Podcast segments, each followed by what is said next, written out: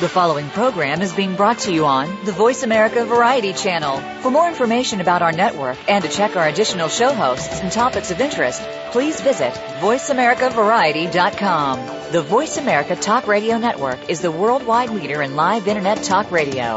Visit VoiceAmerica.com. The views and ideas expressed on the following program are strictly those of the host or guests and do not necessarily reflect the views and ideas held by the Voice America Talk Radio Network, its staff, and management.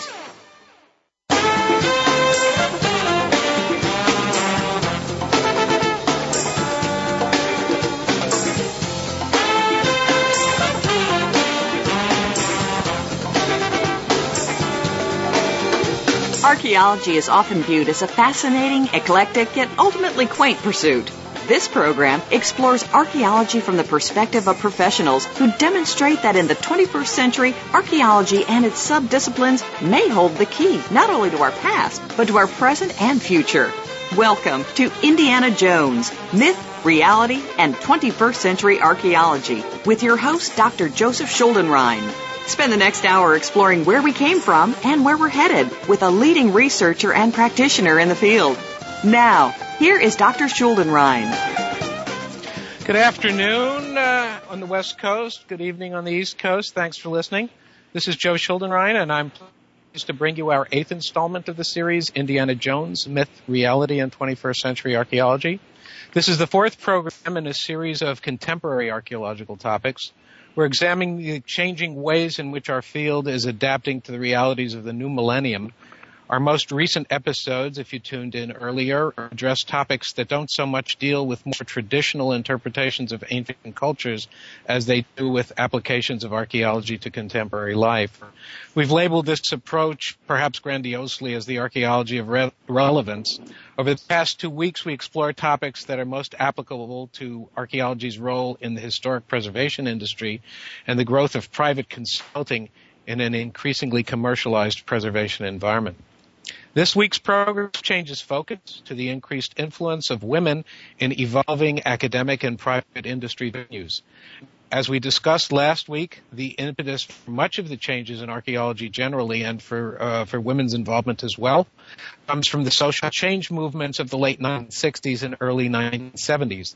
The influence of women in these movements is now the subject of an extensive literature, as most of you probably know, but their evolving roles in archaeology is a subject that is certainly not as well known to the general public and even arguably not even to archaeological professionals who are now two and three generations generations removed from the first wave liberation movements of half a century ago. That said, women have had a strong impact on archaeology since the early decades of the 20th century. In particular, uh, the traditional prehistoric sequences of the Middle East were in no small measure fashioned by such strong personalities and accomplished scholars as Kathleen Kenyon, the scientist who excavated Jericho, and Dorothy Garrod and Diana Kirkbride, who helped to develop the Stone Age sequences of the Levant. Nevertheless, the fact remains that the role of women began to be felt in much larger measure since the 1980s. With me to discuss these developments and to provide eyewitness accounts of the shifting roles and status in archaeology are two of the more successful practitioners in the field. Julie K. Stein is the executive director of the Burke Museum of Natural History and Culture at the University of Washington. She is a professor in the Department of Anthropology, received her MA and PhD degrees from the University of Minnesota. Her research interests are primarily concerned with the subdiscipline of geoarchaeology, where incidentally I met her, especially the study of sediments found within archaeological sites. She emphasizes coastal adaptations of prehistoric people and specializes in the Northwest coast.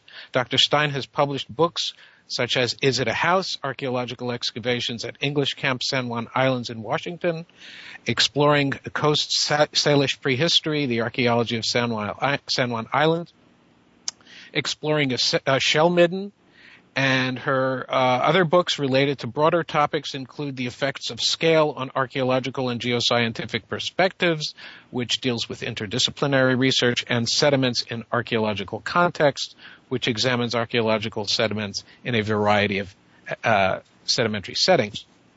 Susan Chandler is a registered professional archaeologist with 36 years of experience on prehistoric and historic in- investigations in the western United States. Ms. Chandler is president of Alpine Archaeological Consultants in Colorado, and she founded that firm in 1987. She has worked on projects in Arizona, Colorado, New Mexico, Utah, and Wyoming, as well as in El Salvador. She has a master's degree in anthropology from the University of Colorado and has publications in uh, such journals as American, Archeo- uh, American Archaeology and Utah Archaeology and has published chapters in edited volumes uh, published by the School for Advanced Research and the University of Texas.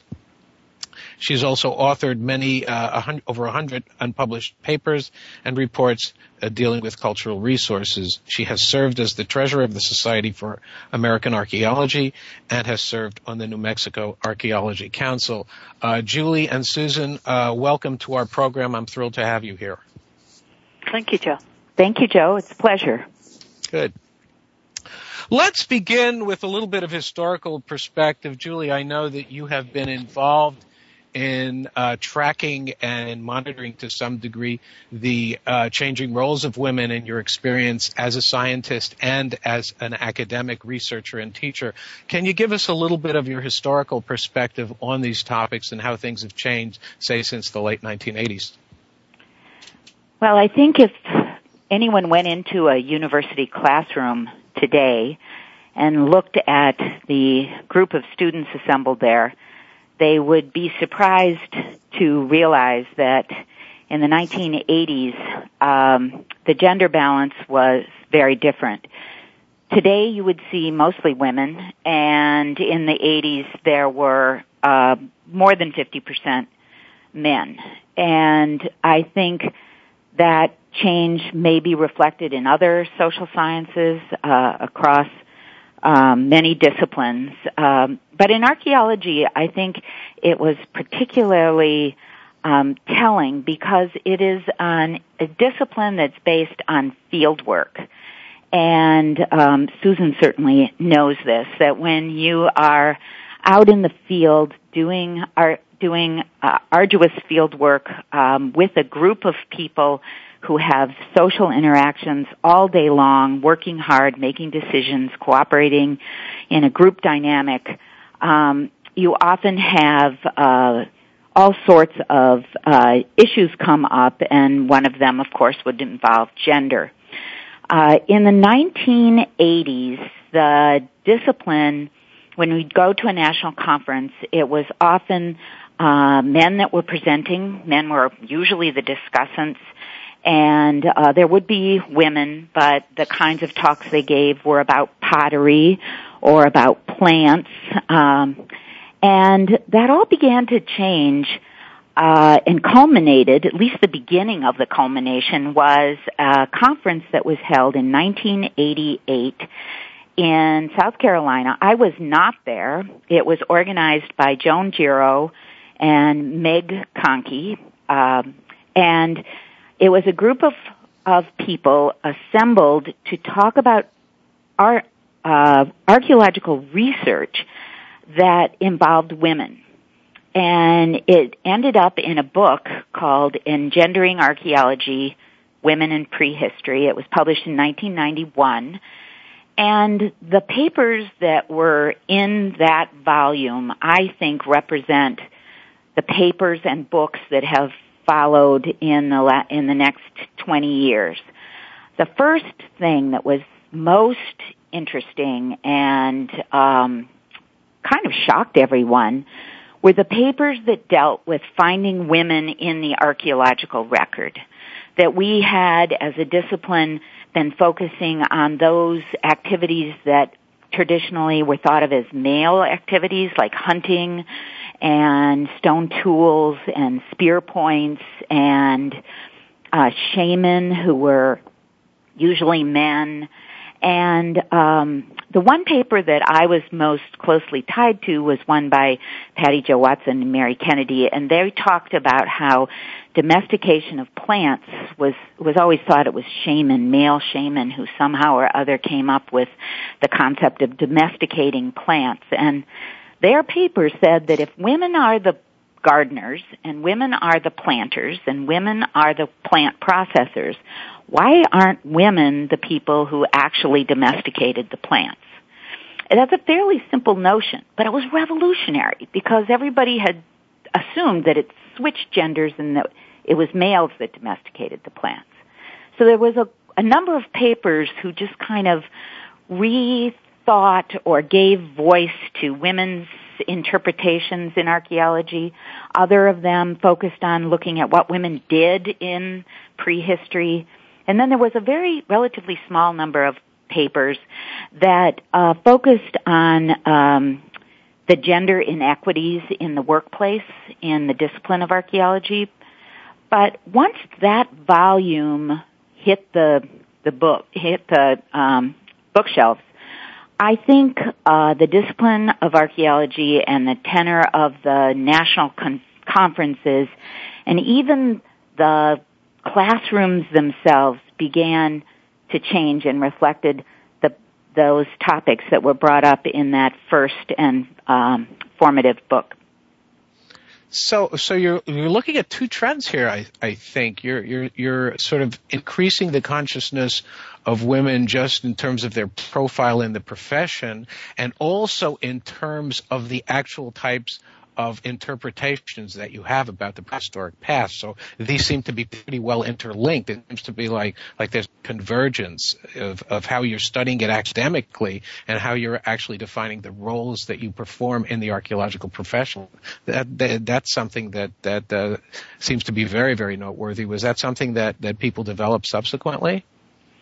Well, I think it was incredibly empowering, yes, because first of all, um, women had been in the classroom and I'd gotten my PhD and I was told by my professors and they were male and female, but even the female professors were looking at male issues because they'd been trained and I mean that's just what we did. And so it was it was about you know projectile point or arrowhead types and you know where they how were they fashioned uh it was a you know very much an emphasis on how um, how people lived and how they gathered their food, but it was an emphasis on hunting. And although that certainly wasn't true uh, 100% of the time, there certainly were people who were fascinated with pottery from the, for a hundred years. Archaeologists have been focused on on pottery and how did you make it? How did you decorate it? How do we use it to tell time? And women tend to to be in the slot of the person who studied pottery. And men were in the slot of archaeologists who studied stone tools. And it was exciting time because you could switch and you could ask any question you wanted and you could ask something that wasn't in a particular category. And it was very liberating and an incredible amount of innovative research was done at that point in time, uh, especially. Uh, so we're looking at a, at a major innovation here uh, in the way people are thinking about archaeology and in the way they're doing archaeology. Um, this seems like uh, something that obviously took hold and continued to progress. Um, we uh, I would like to, get Susan's input here a little bit as to how you found these changes influencing you when you began to uh, actually go out on your own and found your own company. Well, yes, I I was was interested in your introduction in your placing the the, the 1970s as, as a, a time when the women's liberation movement was was taking hold, and from the perspective of of my business, which is cultural resource management, that coincides with the passage of the National Historic Preservation Act, which essentially created the need for consulting archaeologists. So let's let's get back to that when we come back from break. We will uh, resume this discussion in the next uh, couple of minutes after these few messages. Thank you.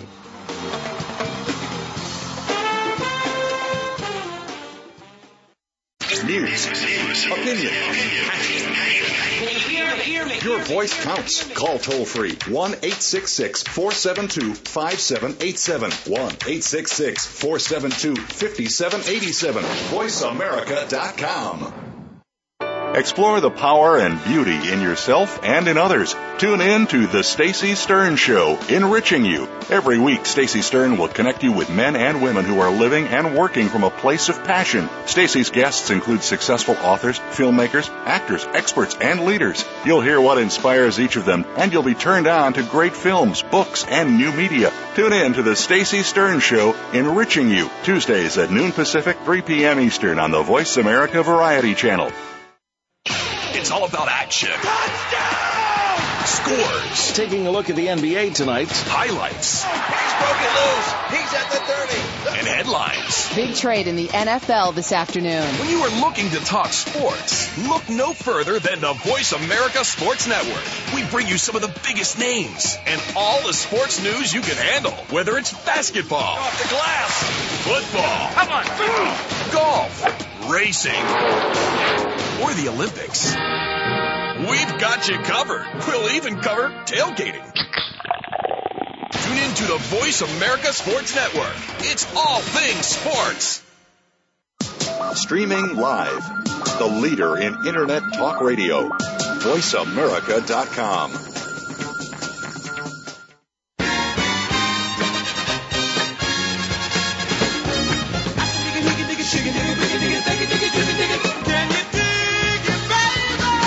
listening to Indiana Jones Myth, Reality, and 21st Century Archaeology with Dr. Joseph Schuldenrein. To be a part of our discussion today, please call 1 472 5788. That's 1 472 5788. Or send an email to joseph.schuldenrein at gra gorg.com. Now, back to the program. Joe Schuldenrein back with you on the program Indiana Jones Myth, Reality, and 21st Century Archaeology. We're talking about the changing role of women in archaeology over the past 20 or 30 years, and uh, we're looking at this from a variety of different perspectives. Initially, from the academic perspective, where Julie Stein has explained effectively how uh, the mentoring process changed somewhat and the interpretation of archaeology uh, changed as well. Uh, uh, at this particular time as, as women became more prominently involved. And now Susan Chandler is also telling us that there seems to be a coincidence between the emergence of, of uh, the National Historic Preservation Act and the increasing commercialization of archaeology and the emergence of women in that particular venue. In other words, in a commercial venue. Susan, would you pick up on that a little bit? Well, yes, I I think that when when I started studying in archaeology, there wasn't necessarily an expectation among the archaeology students that that this was something you were going to be able to to do for a living. I, I think there was hope you might get a job in a museum or in a university, but more there were more students than there there were jobs, and and then all of a sudden we have regulations uh, for doing cultural resource work, um, archaeology and history, and and there was a there were jobs being created and and at a rather rapid pace. So I I went to work uh, immediately after completing my undergraduate degree. Took a, a a brief time to work and, and returned for to to pursue my graduate education and and have have been working full time as an archaeologist my my entire career. Similarly to what Julie was saying, as as to the changing faces in the in the classroom, we we have uh, roughly half and half on on our permanent staff are are men and, and women and and we are seeing more women than than men apply to us for the the seasonal work that we do here. Well, so, yeah, I'm, I'm sorry. Go ahead. Continue, please.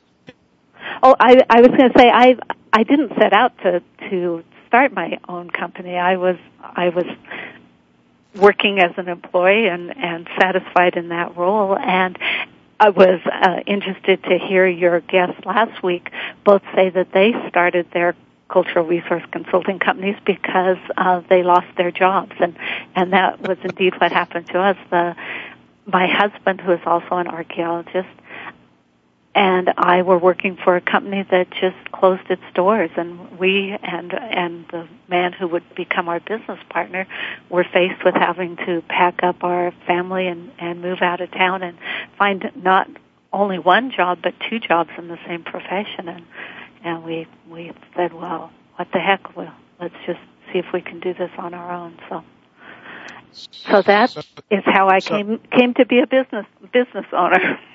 So despair breeds initiative, huh? yeah, indeed. Okay, let's let's look at something. I mean, uh, let's be candid. Archaeology is, uh, especially in the, in the context that I've, I've formulated some of the uh, some of the sort of watchwords of this show, Indiana Jones, looking at it as very male oriented, very macho oriented kind of a field, is what one of the images that I think a lot of the public has, and and and we have discussed this uh, on several occasions as to how that image had changed or has it changed really, uh, given these developments over the past 30 years. Julie, how has this changed in the classroom, in training, in the various roles that men and women are groomed for, or how they're practicing them uh, in within the context of human archaeology? Well, first of all, people are hypersensitive about uh, biases that are inherent in all of us. And teachers, uh, university professors are often given training on um, uh, to uncover their biases or strategies for um, trying to um, minimize their biases. So today, I I just don't think you, a uh, professor, would get away with uh, doing or saying the things that were said regularly um, 20, uh, 30, uh, and 40 years ago. Um, but yet, it's the subtlety that still exists in the classroom. Uh, when uh, one subtlety that that happens regularly is the professor will ask a rote question about uh, a year a public, uh, an article was published or some kind of uh, fact natured question and they'll call on a woman student and then when they ask a synthetic question theoretical more thought provoking question they'll unconsciously call on the male student um, and this is a very difficult bias in uh, a person to realize that you're doing. It's not evil. The person, the professor is not evil. It is one of these um, just uh, cultural uh, biases that we think men are authoritative and synthetic, and women are uh, rote and um, clerical. And that is the subtlety that I think we're all still fighting against, but we're talking about it, and that is a huge step forward from 20, 30 years ago. Susan, are you seeing that as well? I mean, especially in a professional environment where, let's say, the woman is the company owner, is effectively the top top dog, for lack of a better word, in the operation, and is effectively telling people this is what you must do, this is how it has to work. Are you finding any resistance, uh, or has that changed uh, in terms of uh, resistance men uh, having a problem dealing with women authority figures? Is that a problem? not among my my staff, or we don't also see a, a problem among the archaeologists themselves. If if we have seasonal workers and uh, the the field supervisor is a, a woman, the the inter the interactions are are good. Where we run into some some difficulty is sometimes working with uh, particularly landowners and some company people who are just quick to make the assumption when you have a, a mixed group of people out in the field that they need to, to talk to the to the woman. So the the woman who's in charge has to really assert herself that um, you know no just because because there's a guy with me he he's not the one who is in charge of the project. So so that that seems to be a fairly standard thing. Although uh, one of my my male staff says that when they have difficult interactions with perhaps a, an angry landowner, uh, they're not angry at the archaeology. They're angry that a pipeline's going through their property or something like that, and, and we are we are the face of, of that development. Uh, that when when he has a a mixed gender crew in the field, it seems to diffuse the situation because uh, the the person who's confrontational is usually male, and he'll he'll just tone it tone it down because because of women being present. But I agree with what Julie said as well as as uh, my my staff I think is is hyper aware of of being egalitarian and um, you know people do have have different abilities in in the field uh, as far as say the amount of of dirt someone can shovel in a day, and you know it it doesn't split on male female lines, but but we find sometimes we have uh, people who who are pleading pleading weakness. It's not necessarily a, a woman, but it um, it can be men wanting to show that they're macho and and women letting letting men do do some he- of the heavier lifting for them just uh some sometimes as as you were both aware that there's a lot of courtship that that goes on in a in a field archaeology setting we we have some itinerant workers they they're out of college they're they're looking for for partners and archaeologists often often are couples. So so sometimes we do have some some funny dynamics that develop along along those lines. Not not bad, not good, but just uh, uh but things that that are there. I think archaeology is one of the few disciplines that takes mixed gender groups into remote areas for somewhat long periods of time, and by that I mean weeks, sometimes months, and takes them out of their familiar setting, puts them in an unfamiliar, remote setting, and they have to work together hard, hard physical labor, intense mental labor, and they have to also live together. They have to come up with some way to cook and some way to wash their clothes and some way to, to pitch a tent and get water. And it's a, I can't think of another discipline where you do that kind of thing. Geologists tend to go out in twos and threes, not in twenties and thirties. That's true. And uh, I just I think it it makes the discipline of archaeology a different thing because if you do three or four or five of those different expeditions, you have lived in a remote setting in a difficult social situation where with up to 50 different people, it can get up to 75 and 100 different people. And you have very strong ties to these people.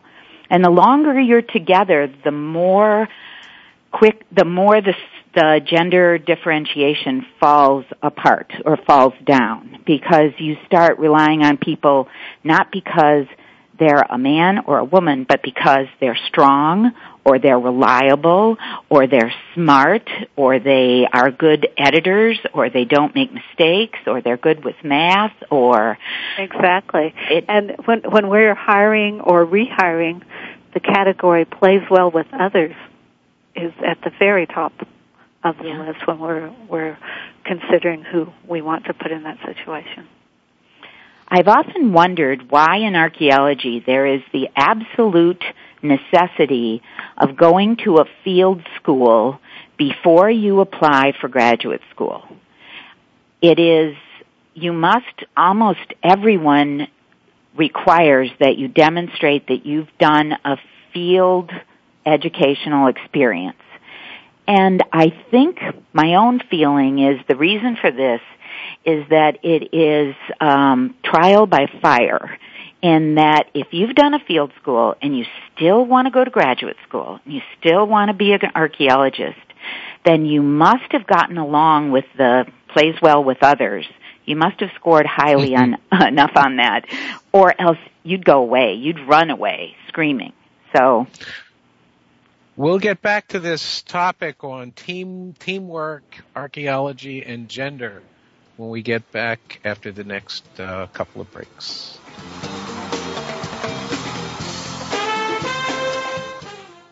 Talk, talk, talk. That's all we do is talk. Yeah! If you'd like to talk, call us toll free right now at 1 866 472 5787.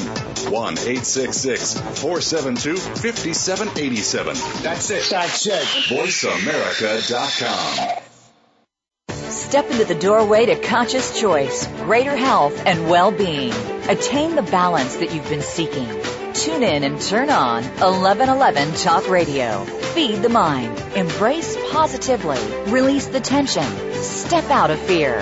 Host Simran Singh will help you broaden your mind and open your heart toward a greater understanding of how to take charge of your life. 1111 Talk Radio is here every Thursday at 7 p.m. Eastern Time, 4 p.m. Pacific Time on Seventh Wave Network. 1111 Talk Radio because shift happens. Tune in to the Voice America Variety channel on the Voice America Talk Radio Network. Voice America Variety broadcasts a diverse array of topics, reaching a global community. Our experts come from all walks of life, and the topics they discuss are everything from current events, arts and entertainment, leadership, parenting, relationships, self improvement, career advice, and a variety of other topics. Check us out today. You're sure to find something of interest. Voice America Variety. Talk on today's hot topics. Go behind the scenes of what you see, hear, and read on the news. Learn the ins and outs of public relations on Stars of PR with Cindy R. every Thursday at 7 a.m. Pacific Time. Cindy Rakowitz is a Clio Award winner and founder of Rock and Roll Public Relations who wants to share her PR experiences and knowledge with you. Learn how to handle a crisis, deal with celebrities, and become a terrific PR executive. Listen to the Stars of PR with Cindy R. every Thursday at 7 a.m. Pacific Time here on News Talk Radio, voiceamerica.com. The Internet's number one talk station. Number one talk station. VoiceAmerica.com.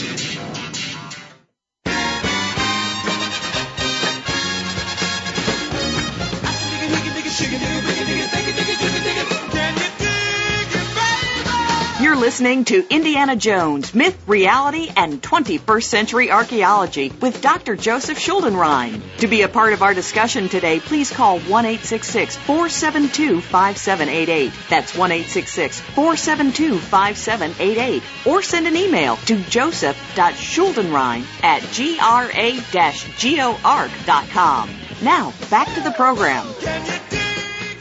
Chuck Ryan back with you on our uh, program discussing gender and the increased and changing influence of women in the field of archaeology.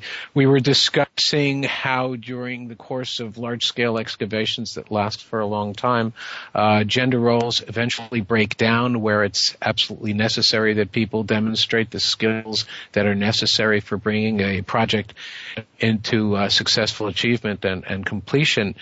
And yet, uh, some stereotypes die hard. And what I was going to ask you, Julie, at, at the outset here is professional development once students advance from that early college romance with archaeology and they go into the rigorous mode of going to graduate school and actually developing a career.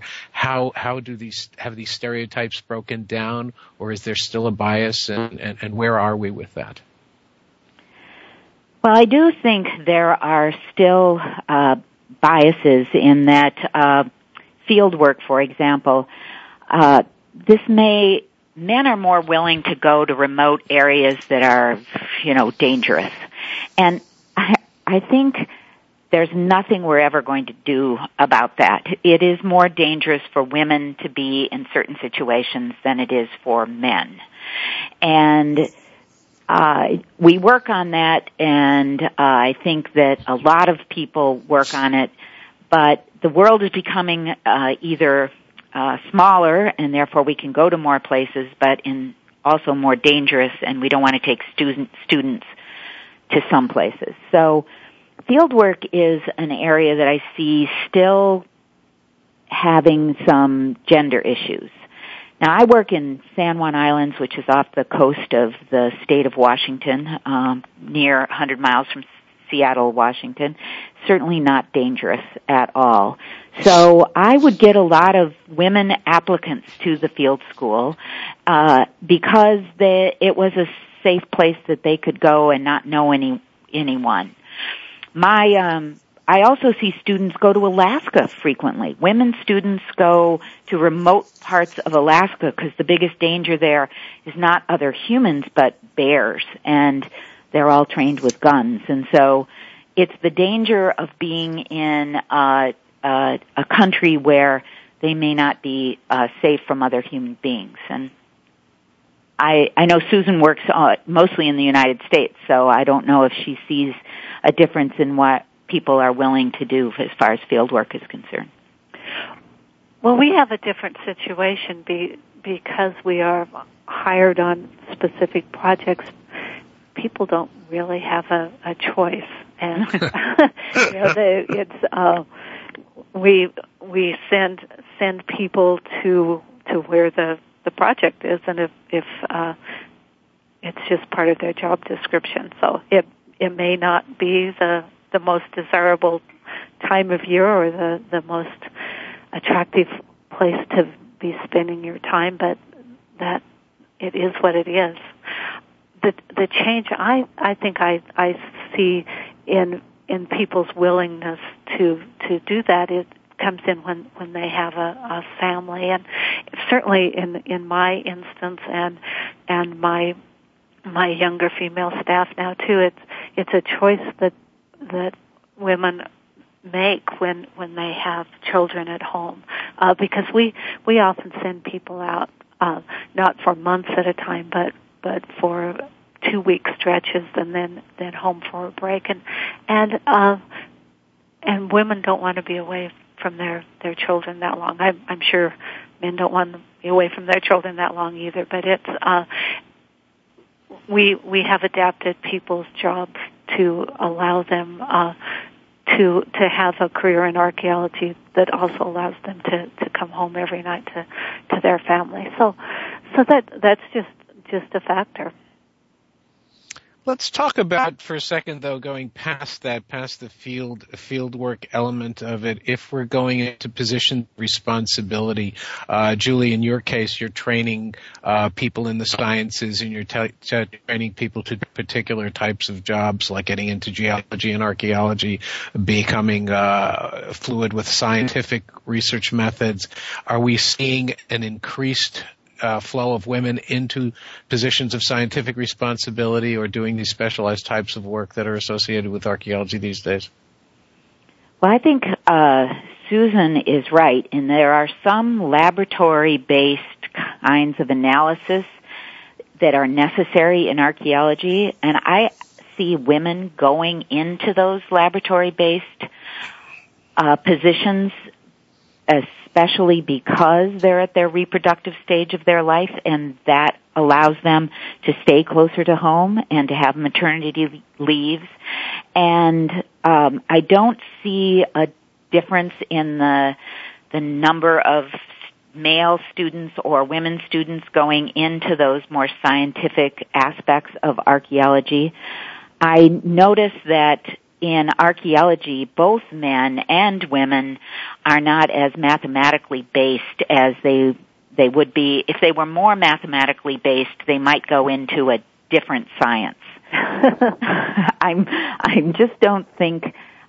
To me, the archaeologist that is truly successful is somebody who can see three dimensional in space and time and handle that spatial so much work with maps and GIS and supposedly more men uh, have that innate ability, but I also think that women have a different kind of spatial analysis and a different ability to track um, things. So I, I think that there's so many different kinds of scientific analysis in archaeology that women and men and people with different gifts can find a whole um, potpourri of things that will fit their strengths. Their skill set, right. Susan, one question I would have for you is that in the division of responsibility in a, a cultural resource management setting, obviously the, the uh, main player on a, on a project specific basis would be the principal investigator, and then you go down to the project director,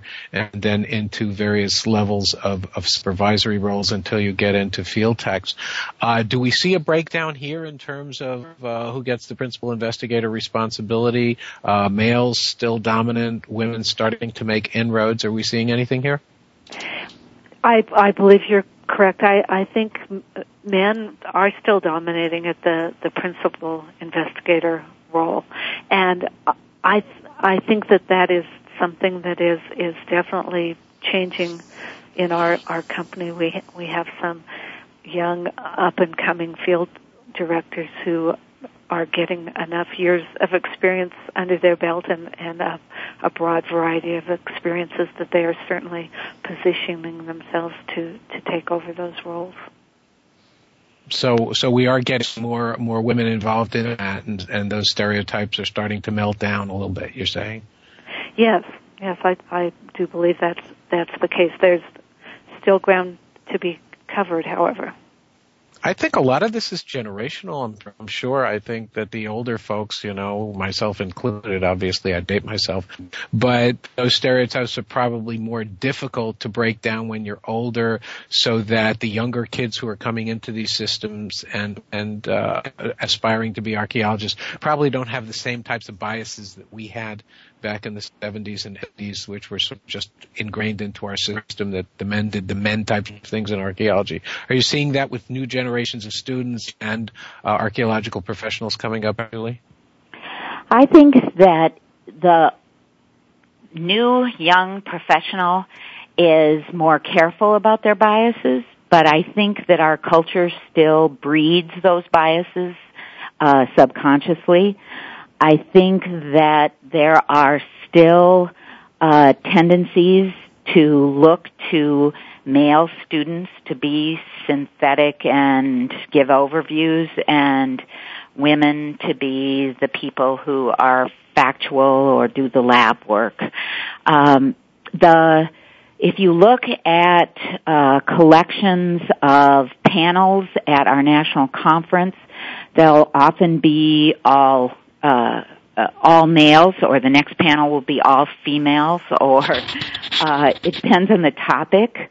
If the topic is about a very old archaeological sites that are rare and therefore they're of high interest, they're almost all male. This is the Paleo-Indian Clovis Point uh, studies. There, I, I, I don't think there are any women or very few women that are involved in those studies. Uh, geoarchaeology, as you know, Joe, is mostly uh, men. there's some brilliant young women coming up uh, in the ranks, uh, but until recently, it was dominated for 20 or 30 years by by men. And so I I am hopeful I am, I believe that overt discrimination is gone, but I still think there are these subconscious biases that we need to, we need to, to stay strong and really uh, work on breaking those down. Or yes, and, Susan? and uh, yeah, go ahead.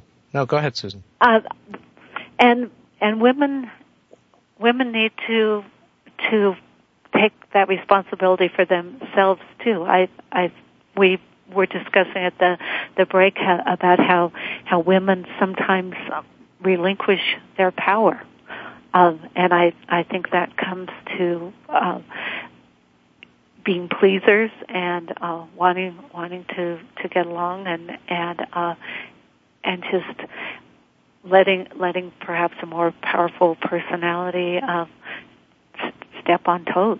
And there's women still worry about being called uh, the B word. You know, they they if they want to be in control, they're they're there's a perception that uh, they're they're not a nice yeah, They're pushy. Yeah. They're aggressive. right. And uh, and and sometimes that's that's just just what you have to be. But I, I do think women are are judged differently from from men in that in that respect. Uh, it's it's a careful road if you if you want to to be in be in control yet yet not be the harridan. And on that note, uh, we're going to go to break, and we'll be back after these words with our last segment.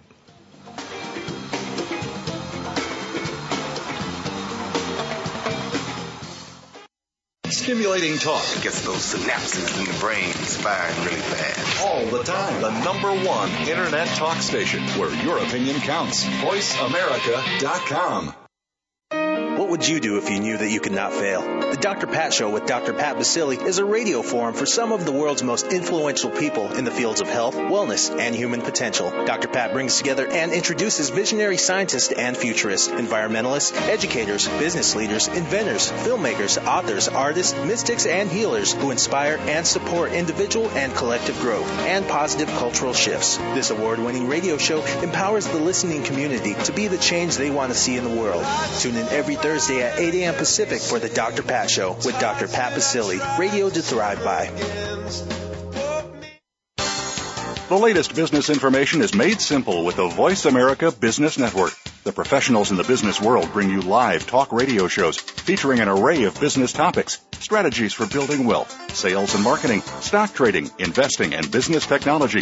Voice America Business hosts are professionals in their fields and bring to the airwaves weekly business discussions that offer up-to-date information, advice, and education. The Voice America Business Network, the bottom line in business talk.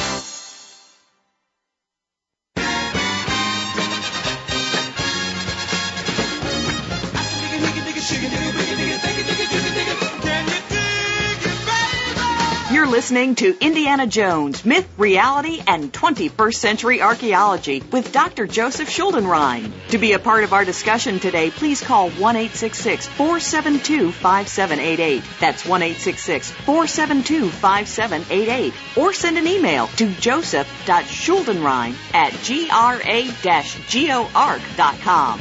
Now, back to the program. We're back. This is Joe Schuldenrein, and I'm with my guests, uh, Julie Stein, of the Burke Museum at the University of Washington and Susan Chandler at Alpine uh, Archaeological Consultant in Montrose, Colorado. We've been talking about the changing roles of women in archaeology, their increased influence, and by the same token, we're still seeing that some of the old stereotypes are, if not uh, totally collapsing, uh, they're starting at least to disappear, if, if not to go away. So here's a question that I'd like to pose to both of you since you're in different segments segments of the profession. Uh, all things being equal, if there is a job application put on the table and it's a woman and a man and the uh, the qualifications are plus or minus the same, is there a trend or a, uh, a tendency to hire one over the other in academia, uh, Julie? Well, I think I think there is. I think if you look at the statistics, um, up and I was keeping track of this up till about five or 10 years ago, five or seven years ago, but there, the discipline of archaeology was about 35% women. And that included the faculty ranks, um, of people who had jobs in universities. And certainly there are far more than 35% women in graduate school and undergraduate and uh, professional um, CRM archaeologists. So uh, why that happens is probably very complicated in that uh, women aren't applying for those jobs or uh, they don't want the, those jobs. But some of it is also the the way that women apply when they apply. There's a vita that uh, resume you give with your accomplishments, and it is accompanied by a cover letter. This is true for most hiring, and the way that the language that women use to describe themselves in cover letters tends to be a little bit more passive and uh, men are a little bit more bold. Uh, letters of recommendation by faculty advisors will describe men in terms that are the person is brilliant or innovative or uh, amazing. And for the woman, um, she's a very uh, a great helper. She's funny. She's good to have in the field. Uh, they're they're the tendency for the person writing the letter is this subconscious bias and the tendency for the applicant is this subconscious bias. And uh, I don't know if that that's part of the equation, but for some reason or other, there are still more male archaeology faculty members in our universities. Yeah, and, that's not that's not just demographics. That, that, the old school is still there, and they're not retiring that fast, so that the proportion can't change. You're saying even in the new hires, that's true. I do believe that is true, and I don't have the statistics to bear that out. But if you look at the young people who now are getting the jobs, and I'm, you're at the conferences and you're looking who they are, intuitively when I look, I say, wow, there's a lot of young men that are being hired and who are the really powerful, uh, accomplished young women who are being hired?